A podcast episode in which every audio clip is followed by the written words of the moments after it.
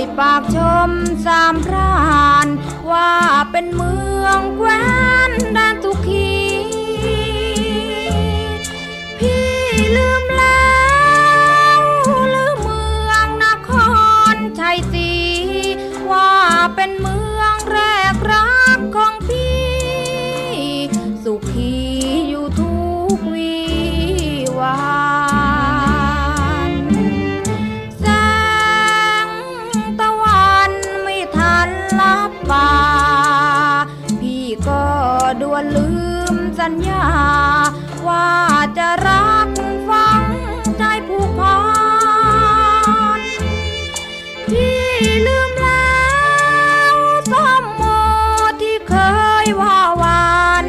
กลับคืนคมไปแล้วหรือนั้นสัมพันธ์ก่อนเคยสดใส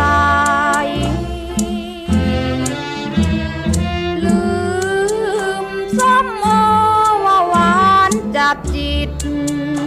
เห็นดีแล้วหรือจึงคิด ชมอางุ่นว่าหวานจับใจนครชัยศรีพี่ลืมมันแล้วหรือไร ไปเพลินสามพรา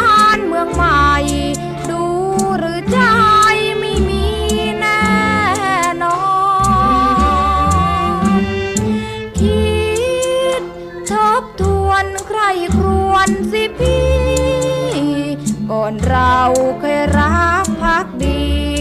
ฝากไม่เตลียรักนิรันด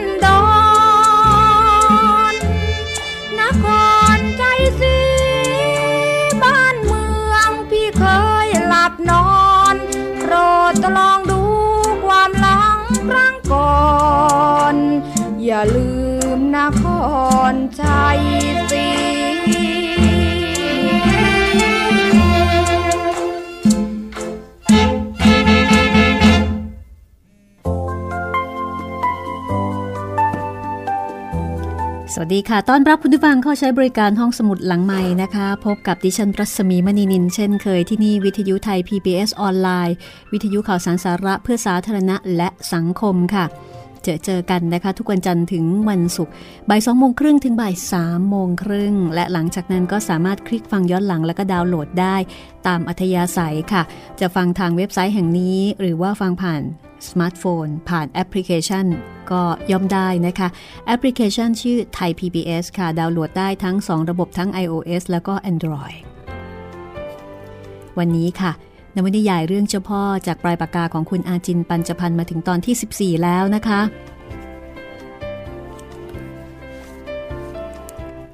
จากความเดิมตอนที่แล้ว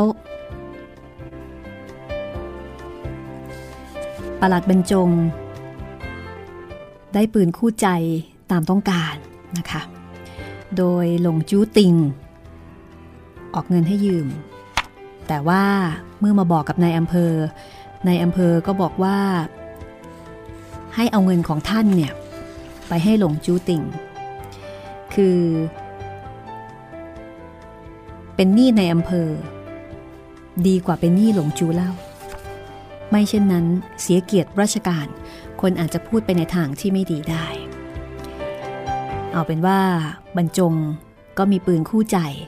และหลังจากนั้นนายอำเภอก็พาเขาไปฝึกยิงปืน สอนวิธีรับส่งปืน สอนทุกสิ่งทุกอย่างเกี่ยวกับการใช้ปืน บรรจงตอนนี้ก็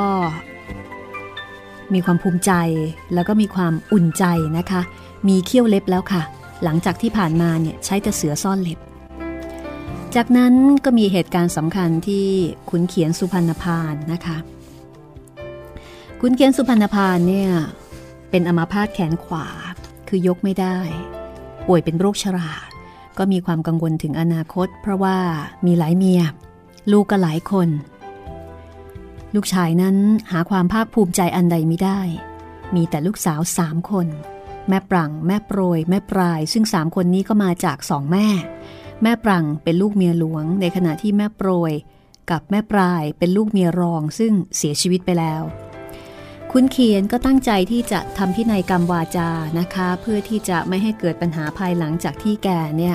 ตายไปแล้ว เพราะว่าเมียหลวงก็คือแม่ปริกนั้นก็ร้ายใช่ย่อย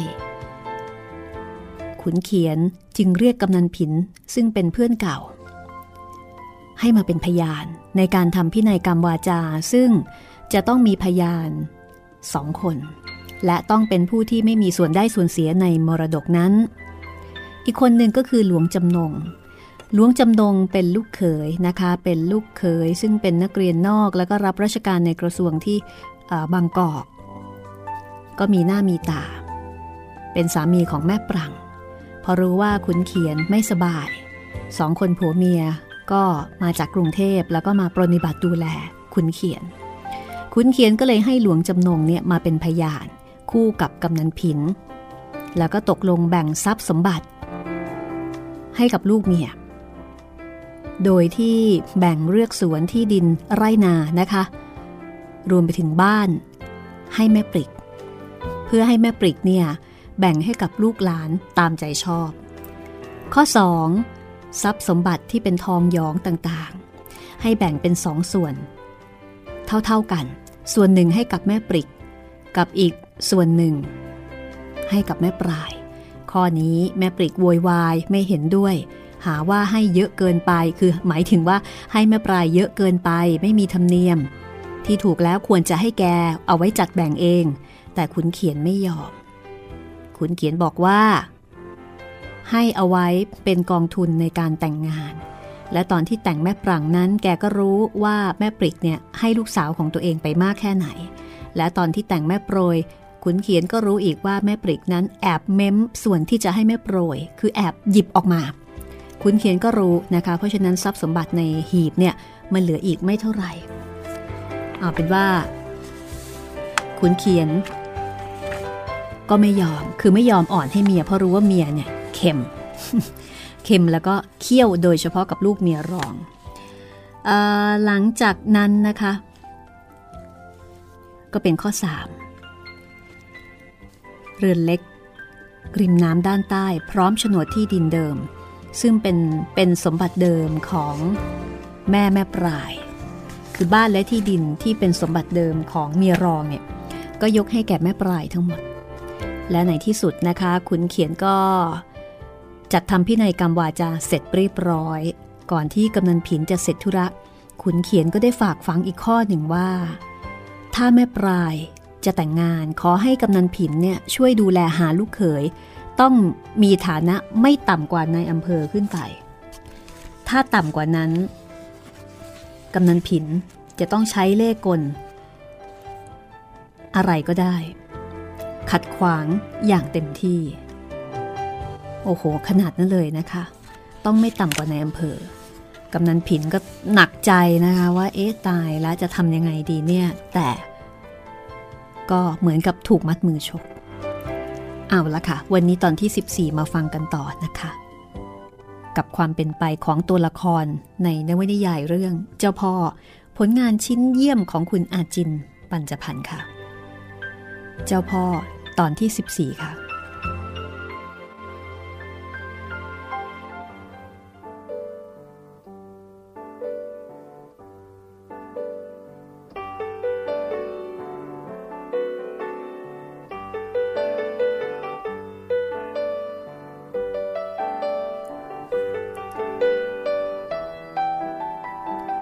วันเวลาล่วงไป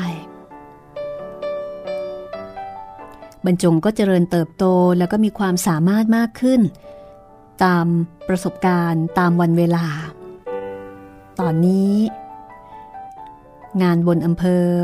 มีความสัมพันธ์กับงานท้องที่ที่เขาออกตรวจจับผู้ร้ายได้ ต้องสอบสวน จดคำให้การ ส่งอายการจังหวัดฟ้อง คดีใหญ่ในอำเภอไปเอง คดีรอง ก็จะเป็นหน้าที่ของเขา หรือว่าในร้อยตำรวจตรี คุมผู้ต้องหาและสำนวนไป ถ้าคดีเล็กๆ บรรจงก็ทำสำนวนให้สิบตำรวจเอกบง คุมผู้ต้องหาไป ส่วนในพรมเสือป่า ซึ่งหวังสร้างทุ่งทองให้รุ่งเรืองเทียมหน้าตลาดใหญ่แห่งอื่น แม้ตลาดจังหวัดสุพรรณเขาก็ไม่กลัว แต่ตลาดจังหวัดนครปฐมอันเป็นที่ตั้งมณฑลนั้นเขาต้องยอมให้ แล้วก็ไม่ได้นึกเสียเหลี่ยมอะไร เพราะว่าจังหวัดนครปฐมมีรถไฟผ่าน ส่วนจังหวัดสุพรรณมีแม่น้ำสายเดียวกัน เขาจะต้องเอาชนะให้ได้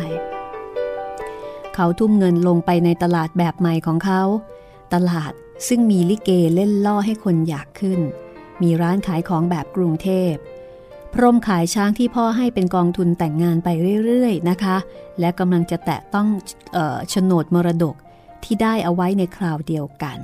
คือได้สมบัติเยอะนะตอนแต่ง ทั้งนี้การที่โครงการของเขาล้มเหลว เพราะว่าคนไปดูแต่ลิเก ชาวบ้านตีนเปล่า แบกพายขึ้นไปดูลิเก แต่ไม่มีใครสนใจจะใช้ของนอกของฝรั่งในร้านของเขาหนึ่งก็คือไม่มีเงินสองก็คือใช้ไม่เป็น คือมันไม่เหมาะกับชีวิตบ้านนอก เมื่อกำนันผิน พ่อของเขาเอาเรือยนต์ พาขุนเขียนอมาพาตไปหาอาจารย์ที่เก่งน้ำมนต์ที่อำเภอเดิมบางนางบวชเนื้อสุดเขตจังหวัดสุพรรณ โดยแม่ปลาย ลูกสาวคนสุดท้องของขุนเขียน ลงเรือไปคออไปคอยปรนิบัติพ่อ ในพรมก็ให้แม่โปรย เมียท้องอ่อนๆของเขา เฝ้าร้านที่ทุ่งทอง ตัวเขาลางานเรือเมชั่วคราวเข้ากรุงเทพมองหาสินค้าแล้วก็ลู่ทางที่จะกู้ตลาดของเขาให้เด่นดังขึ้นมา ให้จงได้ วันหนึ่งสิบตำรวจเอกวง เอาผู้ร้ายไปส่งฟ้องที่จังหวัด คุณหลวงนายอำเภอ สั่งบรรจงให้ไปตรวจตำบลนินเพชร ซึ่งอยู่ไกลสุดของอำเภอ ที่มีเนื้อที่แหลมเข้าไปในเขตจังหวัดอยุธยาแล้วก็นนบุรี ไปสำรวจคนที่ยังไม่มีนามสกุล จัดการจดชื่อปู่ย่าตายายหรือพ่อแม่ แล้วก็เอากลับมาให้อำเภอ จัดการตั้งให้ แล้วจะได้เอาไปแจกภายหลัง บรรจงไปคนเดียว กินข้าวเช้า แล้วก็ว่าเรือจ้างมีประทุน ข้ามแม่น้ำไปบางโพ ฝั่งตรงข้ามอำเภอ ซึ่งมีคลองเป็นทางสัญจรไปยังนินเพชร คลองนำตรงแนวไปในท้องนาโล่งลิบ มีต้นตาลมากมาย ประดับประดาอยู่ทั้งสองฝั่ง พอถึงก็ได้ยินเสียงกรองเพลงมาจากวัดนินเพชรบอกเวลา คนแจวเรือจ้างเทียบเรือเข้าท่าน้ำบ้านหนึ่ง บอกว่าบ้านนี้มีคนรู้จักกัน มีเรือมาดลำหนึ่ง จอดอยู่ข้างตลิ่ง พอขึ้นท่าเขาก็พบผู้หญิงร่างใหญ่ นั่งพักร้อนอยู่คนเดียวที่ศาลา ปรากฏว่าผู้หญิงคนนั้น คือแม่ผาด แม่ผาดเอาลูกจ้างผู้ชายคนหนึ่งแจวเรือจากทุ่งทอง ซึ่งมีคลองทะลุออกคลองนี้ มาเก็บข้าวเปลือกเป็นค่าเช่านาจากลูกนาของหล่อน นาแปลงนี้อยู่ในโฉนดที่กำนันผินยกให้ในพรม ในวันกองทุนแต่งงานไปแล้ว แต่ว่าในพรมชอบแต่เกียรติยศของจังหวัด ชอบแต่แม่น้ำเบรเม แล้วก็การค้าขาย ตั้งแต่เกิดมาพรมไม่เคยสนใจและก็ไม่เคยรับรู้ในเรื่องของการเก็บค่าเช่านา หน้าที่นี้จึงตกเป็นของแม่ผาด ลูกสาวคนโตที่กำนันผินไว้วางใจ มอบให้ลูกสาวคนนี้ทำงานไร่งานนาทุกประการ ตั้งแต่การจ้างลูกจ้างทำนาแถวบ้าน จนถึงการเก็บค่าเช่านาที่อยู่ไกล ตลอดจนการหุงข้าวกระทะเลี้ยงลูกหลานบริวาร แล้วก็รินน้ำข้าวใส่กะลาให้หมากิน คือทุกอย่างเนี่ยอยู่ในมือของแม่ผาด ที่นาแปลงนี้มีการตกลงอย่างคนกันเอง โดยเก็บค่าเช่าเป็นปี คิดเป็นข้าวเปลือก ปีละหนึ่งลำเรือมาดแม่ผาดกำลังนั่งเฝ้าที่ท่าน้ำคอยดูลูกจ้างที่แจวเรือ มาช่วยกับฝ่ายคนเช่านาโกยข้าวใส่กระบุง แบกไปลงเรือมาด ฝ่ายคนแจวเรือจ้างของบรรจงก็เข้าไปที่ยุงข้าวข้างกระท่อมทับ เพื่อบอกให้เจ้าของออกมาพบคุณประหลัดขวาที่มาสำรวจเรื่องนามสกุล แม่ผาดนุ่งสิ้นดำใส่เสื้อแขนกระบอกสีดำตามแบบชาวนาทั่วไป มีงอบวางอยู่ข้างตัว มีข้าวสุกหุงมาจากบ้าน กับเนื้อเค็มน้ำพริกห่อใบบัว เตรียมมากินเป็นมื้อกลางวัน มีขันอลูมิเนียมใส่น้ำฝน ซึ่งเจ้าของบ้านหามาให้กินในยามเที่ยงที่แดดร้อน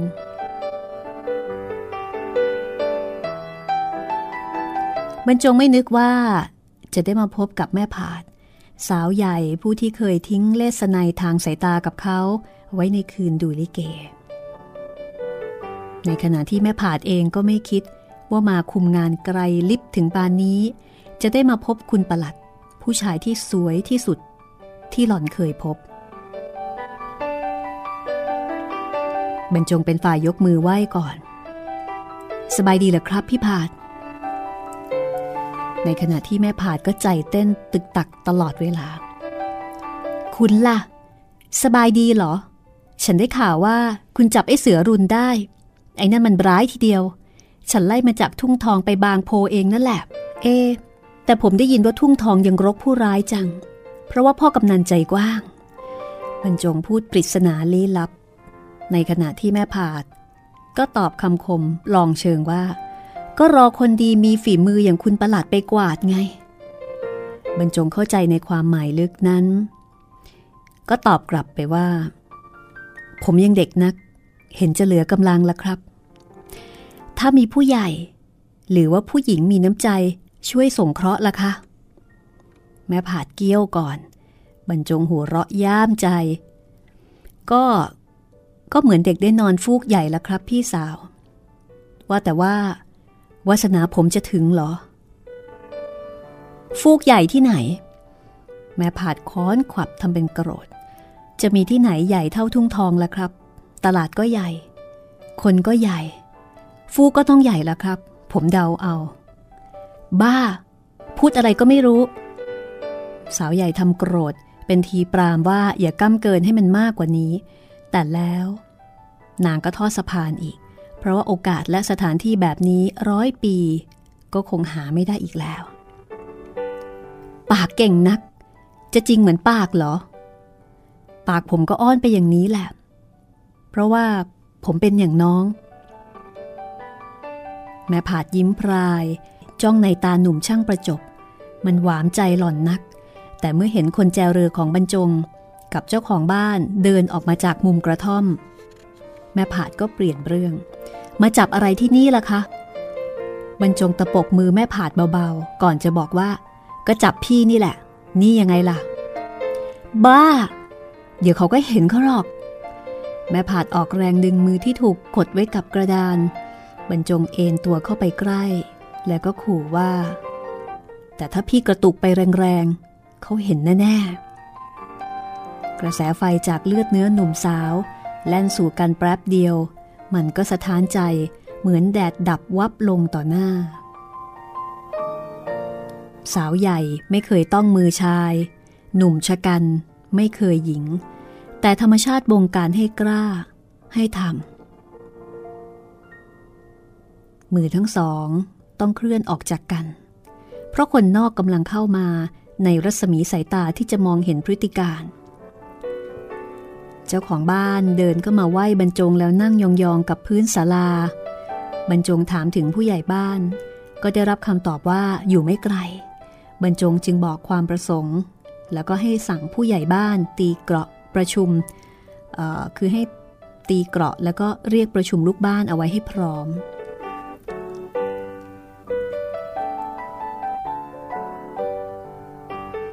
พอถึงยามเที่ยง การขนข้าวก็หยุดชั่วคราว มีการเลี้ยงอาหารตามมีตามเกิด ใต้กอไผ่ใกล้ยุงคนแจวเรือจ้างของบรรจงก็ไปกินด้วย เพราะว่าคุ้นเคยกันดี แม่ผาด แกใบบัวห่อข้าว เชิญแกมบังคับ ให้บรรจงกินด้วยกัน ขอน้ำชุบมือจากลูกเจ้าของบ้านมาชามหนึ่ง สาวใหญ่และหนุ่มชะกันก็ชุบมือจากชามเดียวกันเปิบข้าวจากใบบัวเดียวกันอยู่สองต่อสอง มือกับมือต้องกันในชามน้ำชุบมือ และผลัดกันเป็นฝ่ายบีบจับ ตาจ้องกันในขณะปากเคี้ยวข้าวล้อกัน เหมือนคาดหมายนัดแนะว่า จะเสพสิ่งสำคัญกว่านี้ร่วมกัน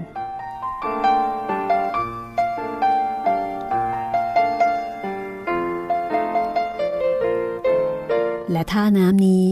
ก็เป็นวิมานชั้นแรก ที่คนทั้งสองจะก้าวขึ้นสู่วิมานชั้นสูงขึ้นไป และขึ้นไป ระหว่างสาวใหญ่กับหนุ่มวัยน้อง พอข้าวหมดใบบัวแล้ว ก็ล้างมือบ้วนปาก กินน้ำกินหมากแล้ว การถูกต้องเนื้อตัวก็มีประปราย แต่งานราชการคอยอยู่ บรรจงต้องปลีกตัวไปบ้านผู้ใหญ่บ้าน พื่อการจดชื่อรัษฎร กรอกในแบบฟอร์มของอำเภอที่เขาเตรียมมา แบบฟอร์มพิเศษเฉพาะการนี้คือบัญชีสำรวจรายชื่อผู้ขอนามสกุล แบ่งเป็นช่อง เป็นบรรทัดสำหรับกรอกชื่อ ผู้ขอ ชื่อบิดา ชื่อปู่ของผู้ขอ แล้วก็มีช่องกรอกอาชีพของเจ้าตัว อาชีพของบิดาของปู่ แบบฟอร์มนี้จะเสนอในอำเภอเพื่อช่วยกันคิดตั้งนามสกุล ขึ้นทะเบียน แล้วก็เขียนใบสำคัญมาแจกจ่ายแก่รัษฎรในเวลาต่อไป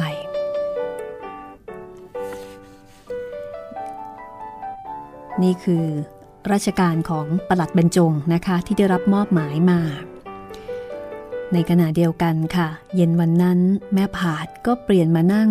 เรือจ้าง เรือจ้างของปลัดบรรจง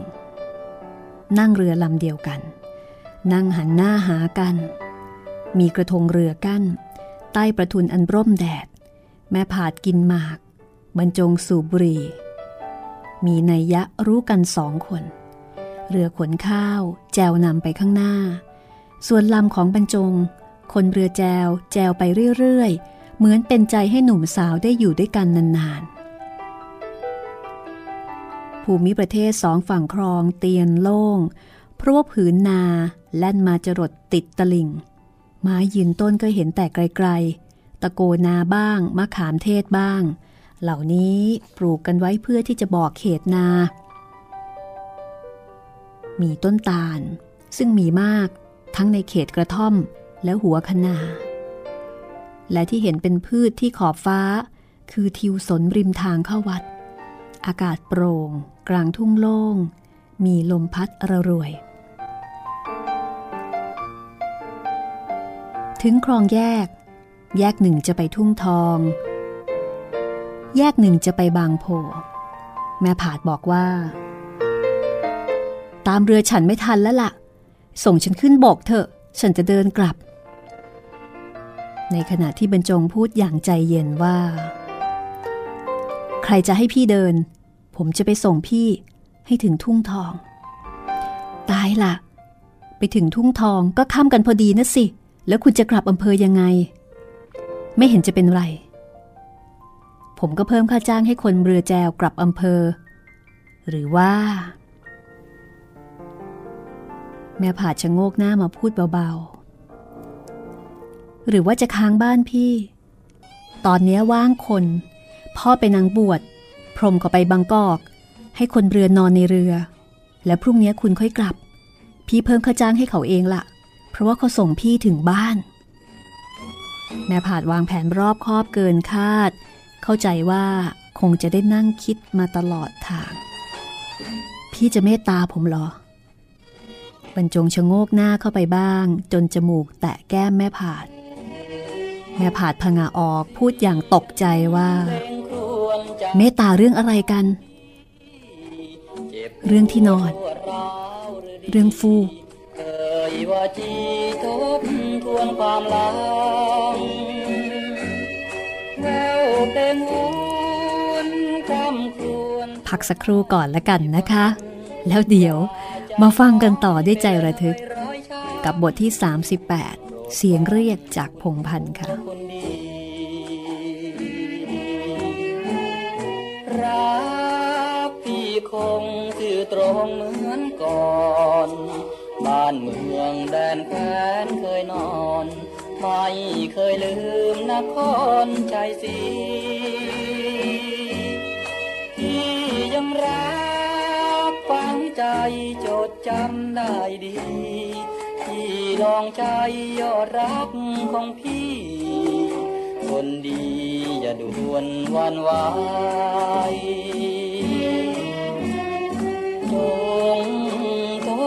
วนใครควรน้องพี่เนื้อทองทั้งสองบางนี้ ก็เหมือนพี่และน้องร่วมใจนครชัยศรีน้องพี่ก็มีความหมายตามพรานเนื้อทองน้องใหม่ที่ฝากใจหวังเชื่อมสัมพันธ์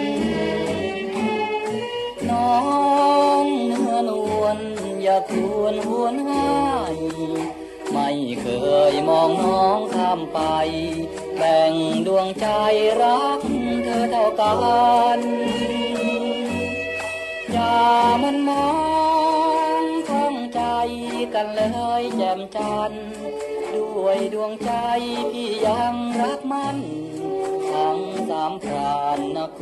รชัย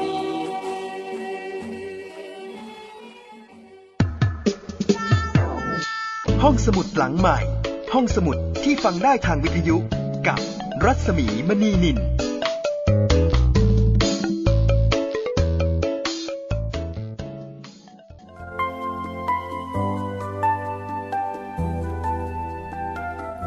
มาถึงช่วงที่ 2 นะคะ ของตอนที่ 14 ค่ะ โอ้โห ตอนนี้หลายคนอาจจะกำลังใจจดใจจ่อรอฟังนะคะ เพราะว่าจะเป็นตอนสำคัญค่ะ ตอนสำคัญของสาวใหญ่กับหนุ่มน้อย รุ่นน้อง แม่ผาด แล้วก็ประหลัดบรรจง อดไม่ได้นะคะที่จะนึกภาพว่า ถ้ามีการนำเรื่องนี้มาสร้างเป็นละครโทรทัศน์ ละครหลังข่าวอย่างเงี้ยใครนะที่จะรับบทแม่ผาด คือก็เป็นความงามแบบสมัยก่อนนะเนาะ ไม่ใช่ความงามในทัศนะของคนยุคปัจจุบันที่น่าจะต้องเรียว จมูกจะต้องแหลม ตัวขาว ตาโตอะไรอย่างเงี้ แต่ว่าเป็นความงามของคนในยุคก่อน ความงามที่มาจากการกรำงานหนัก มาจากเลือดลม มาจากความแข็งแรงนะคะ จากร่างที่สูงใหญ่ ผิวคล้ำจากการออกแดด แม่ผาดนี่เป็นคนร่างสูงใหญ่ แล้วก็เป็นคนกินหมาก ราะฉะนั้นฟันก็ดำปากก็แดง แดงเหมือนเลือดเลย แล้วก็ไม่ใช่คนแต่งหน้าแต่งตา เพราะฉะนั้นความงามมันก็จะเป็นคนละทัศนะกับปัจจุบันที่จะต้องเอวบางร่างน้อย หน้าขาวฟันขาว ใช่ไหมคะ แต่ความงามก็คงไม่ได้มีพิมพ์เดียว และตอนนี้ดูเหมือนว่าประหลัดบรรจงก็จะหลงเสน่ห์สาวใหญ่นะคะ เอาละค่ะ มาถึงบทที่ 38 กับบทที่ชื่อว่าเสียงเรียกจากพงพันธ์เป็นตอนสำคัญทีเดียวนะคะ แล้วก็เป็นจุดพลิกผันในชีวิตของแม่ผาดด้วย เรื่องราวจะเป็นอย่างไร ติดตามฟังได้เลยค่ะ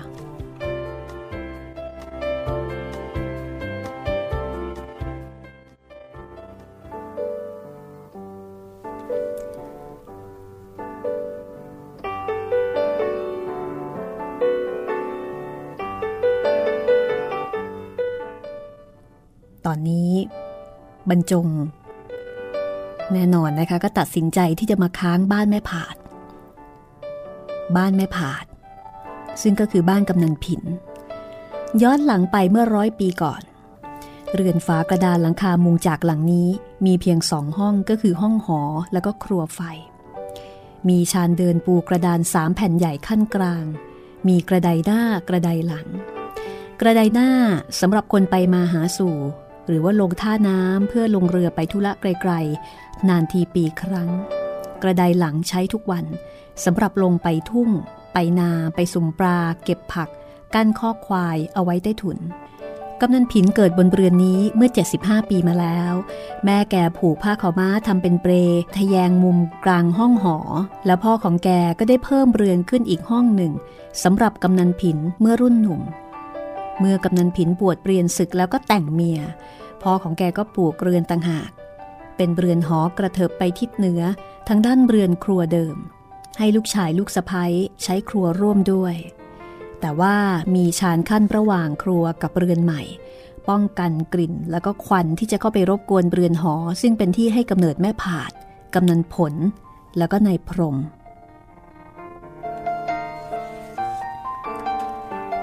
มื่อตอนที่พ่อแม่กำนันผินตายลงนั้น เป็นช่วงที่กำนันผินเริ่มจะมีเงินมีทอง แล้วก็มีไร่บีนามากขึ้น แกก็ซ่อมเรือนเก่าของพ่อแม่ ให้ลูกๆทั้งสามเนี่ยอยู่ด้วยกัน แล้วก็สร้างนอกชานให้กว้างขวางอัครฐาน ย้ายข้อควายไปอยู่นอกเรือนซะ เมื่อในผลโตเป็นหนุ่มบวชเรียนแล้วก็แต่งงาน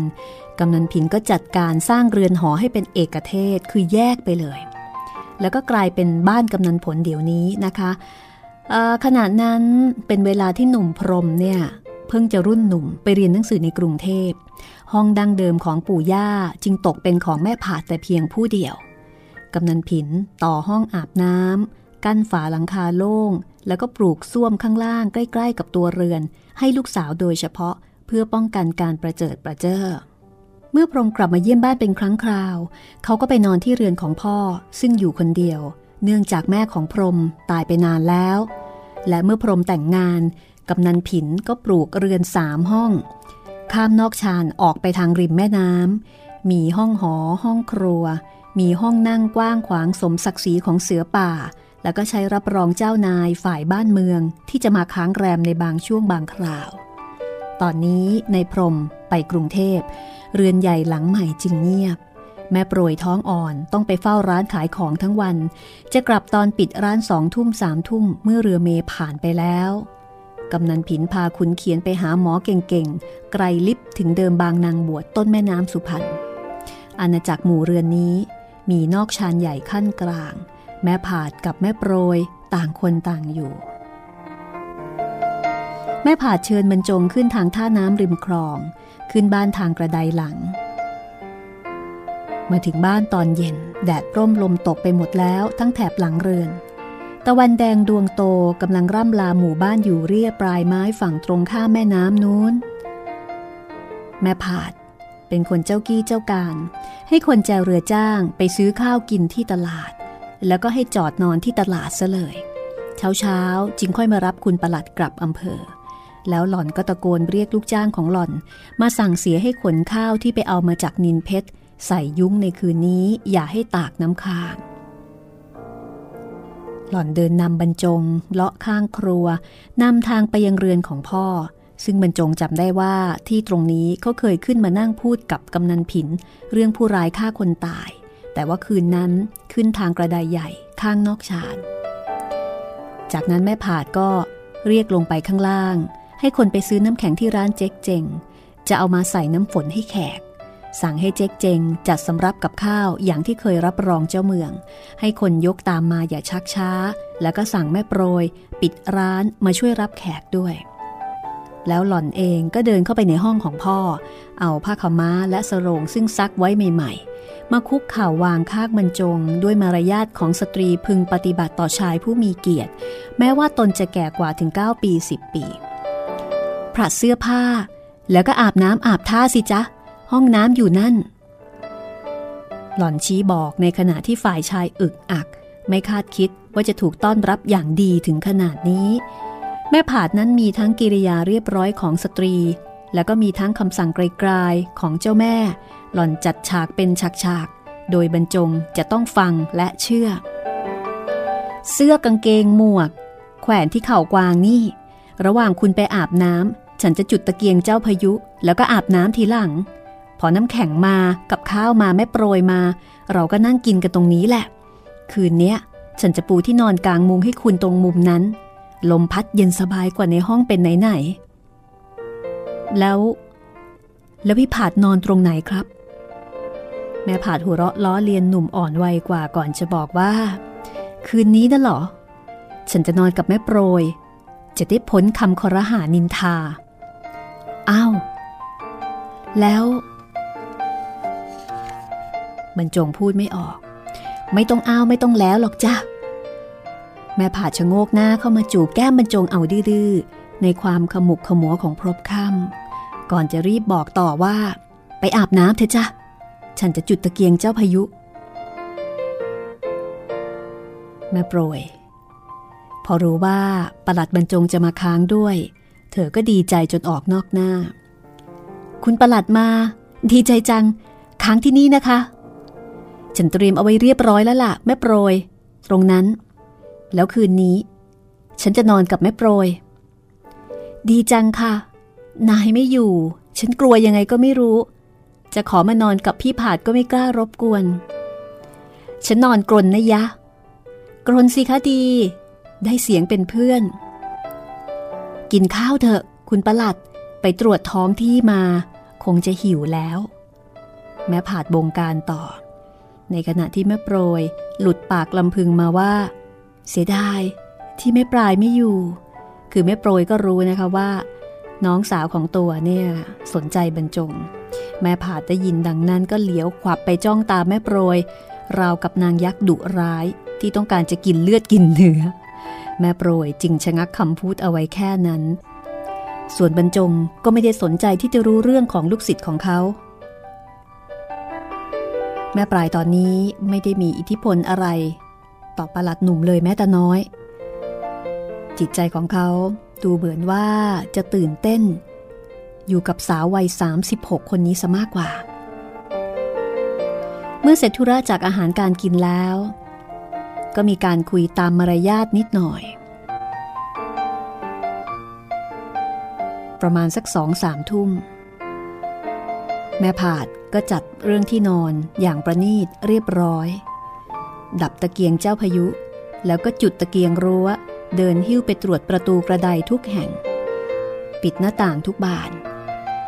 งับประตูห้องของตน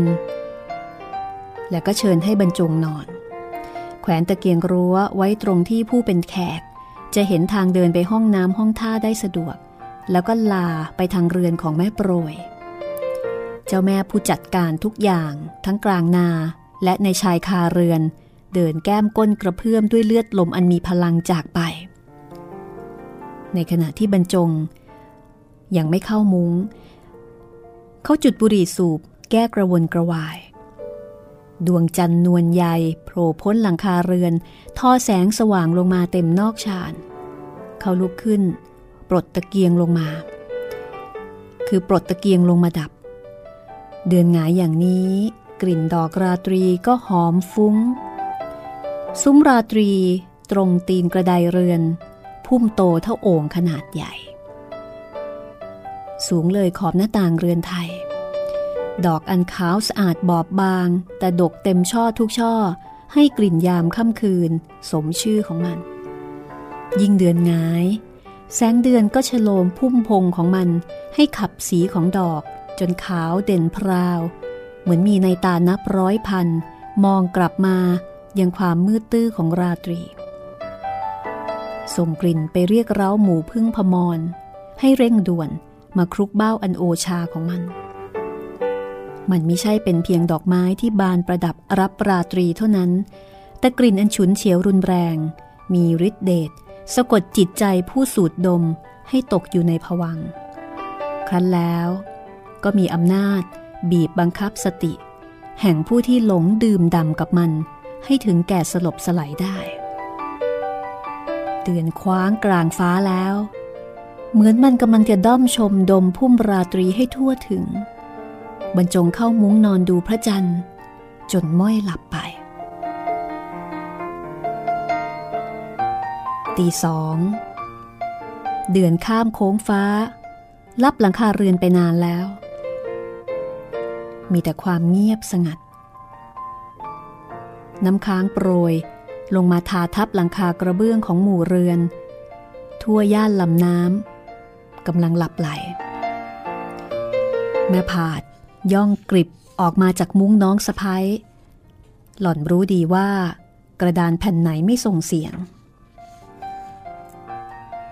หล่อนทำท่าจะเดินไปทางห้องน้ำของหล่อน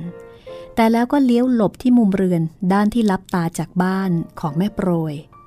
ลงนั่งอย่างเงียบกริบ แล้วก็มุดมุง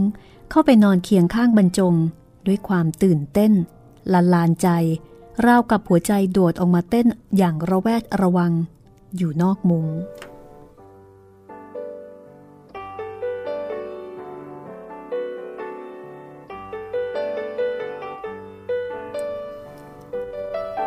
บรรจงเอง ขณะนี้ชายหนุ่มรู้สึกถึงแผ่นดินอันกว้างใหญ่ที่เคลื่อนไหวและแม่น้ำอันหลั่งไหล เป็นประสบการณ์ใหม่อันยิ่งใหญ่ ลืมอดีตไฟไหม้บ้านกับชีวิตต่ำต้อยของลูกศิษย์วัด จมบูบดำดิ่ง จากผืนดินที่เขาเหยียบย่ำตรวจท้องที่อย่างเหนื่อยยาก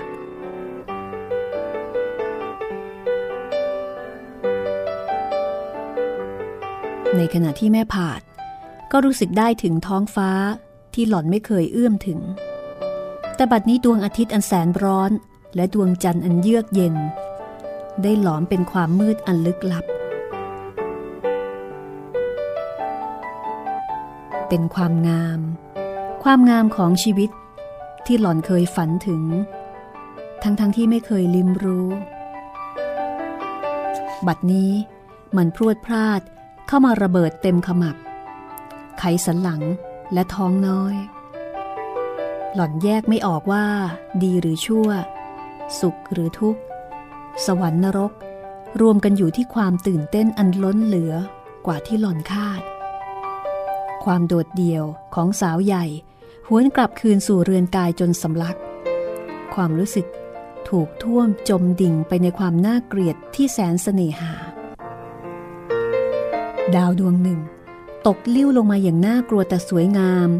เหนือหลังคาเรือนที่แม่ผาดเองได้ถือกำเนิดขึ้นมา แล้วทุกสิ่งก็เงียบงัน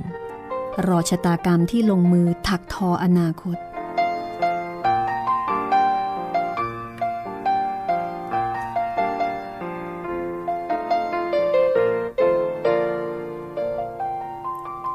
สิบตำรวจเอกวงกลับจากจังหวัด มาบอกข่าวตื่นเต้นแก่ประหลัดบรรจงว่า ไอรุนแหกคุกแล้ว ไอรุนก็คือไอเสือรุนที่ประหลัดประหลัดบรรจงเป็นคนจับได้นั่นเองนะคะ แน่หรือนายอำเภอเมืองกำลังตาม สายบอกว่ามันขึ้นมาทางกำแพงแสน บรรจงนิ่ง ตรึกตรองกำแพงแสนติดต่อเขตบางปลาของเขา ไอเสือจะกล้าย้อนรอยเดิมอีกหรือนี่ เขาพาหมู่วงไปขอความเห็นจากคุณหลวงนายอำเภอ ซึ่งท่านก็บอกว่า ให้มันขึ้นมา คราวนี้ฉันเองประหลัด เราตกลงกันแล้วว่า ทางบกฉันดูแล ส่วนริมฝั่งแม่น้ำสองฝั่งเป็นของประหลัด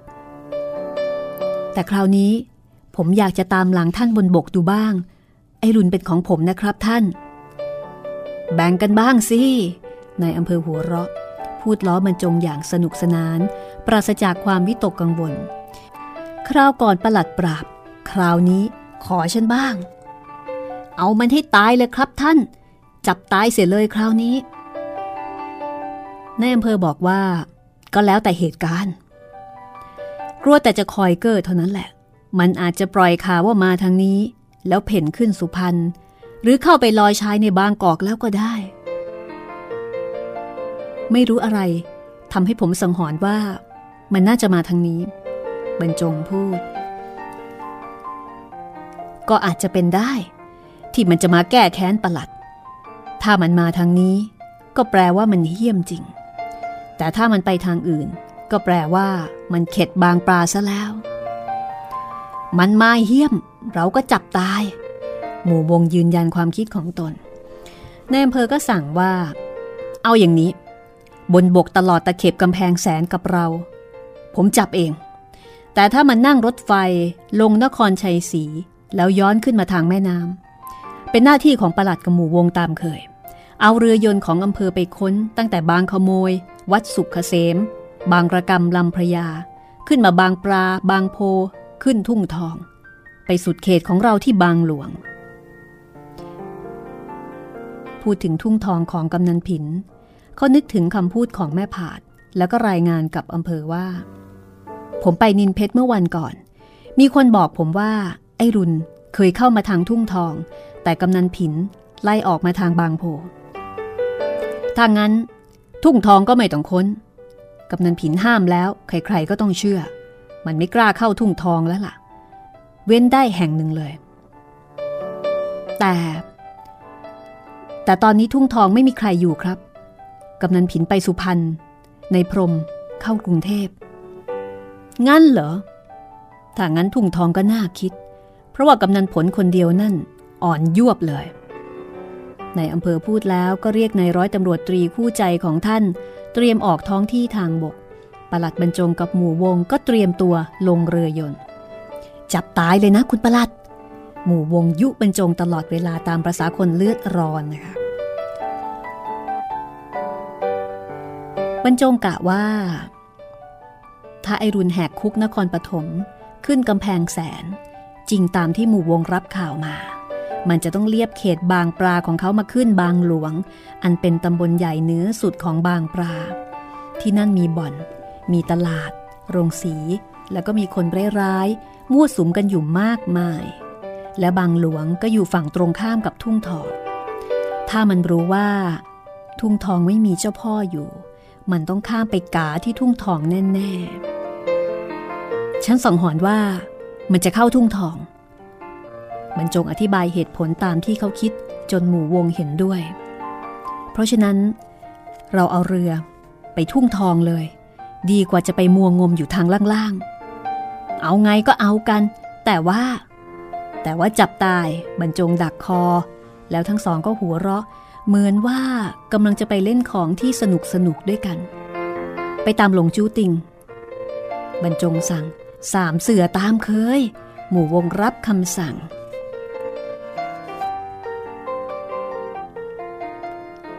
เรือยนต์ของอำเภอ มีคนขับธรรมัดทแมงและรู้งาน พาสามมือปราบขึ้นถึงทุ่งทอง เมื่อวานเวลาบ่าย บรรจงสั่งให้เลยท่าตลาดไปจอดท่าน้ำที่หน้าเรือนของกำนันผินแล้วเขาก็สั่งให้หมู่วงกับหลงจู้ติง แยกกันไปเตรที่ตลาด ให้หมู่วง อ้อมเข้าทางก้นตลาดที่เป็นโรงลิเก ให้หลงจูติงเข้าทางท่าน้ำท่าเรือเม ส่วนตัวเขาเองจะไปขึ้นเรือนกำนันผิน ม้าเห่ากันโชคอย่างดุร้าย แม่ผาดก็โจรพรวดลงมาห้ามหมา โดยที่ในมือของหล่อนถือปืนยาวหวดมาด้วยพานท้าย เด็กเพิ่งจะมาบอกว่า ไอ้รุนอยู่ในตลาด หล่อนละล่ำละลัก ร้านแม่โปรย เป็นยังไงมั่งก็ไม่รู้ ไปด้วยกันเร็ว แม่เสือลากปืนยาววิ่งนำหน้า บรรจงแกะปืนจากซอง เอามาถือ แล้วก็วิ่งขึ้นหน้าไป คือเตรียมพร้อมเต็มที่ พอถึงบริเวณหลังห้องแถว แม่ผาดก็ย่องนำเข้าประตูหลังร้าน แม่โปรย ซึ่งมาเฝ้าร้านไม่ได้รู้เรื่องสำคัญอันนี้ หล่อนยังคงถักลูกไม้อยู่ที่โต๊ะเก็บเงินอันหงอยเหงา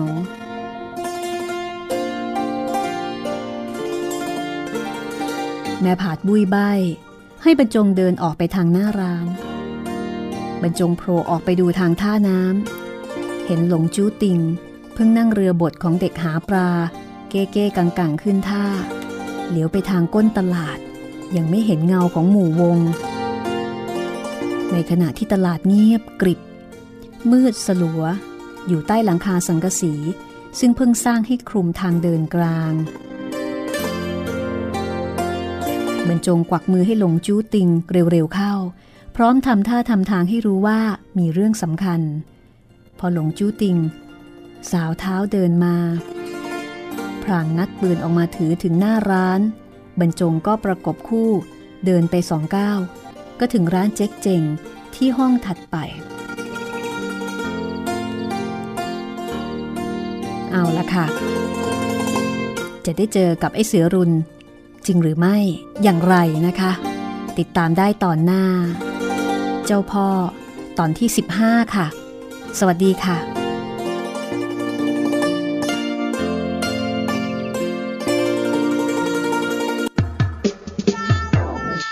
ห้องสมุดหลังใหม่ ห้องสมุดที่ฟังได้ทางวิทยุกับรัศมีมณีนิน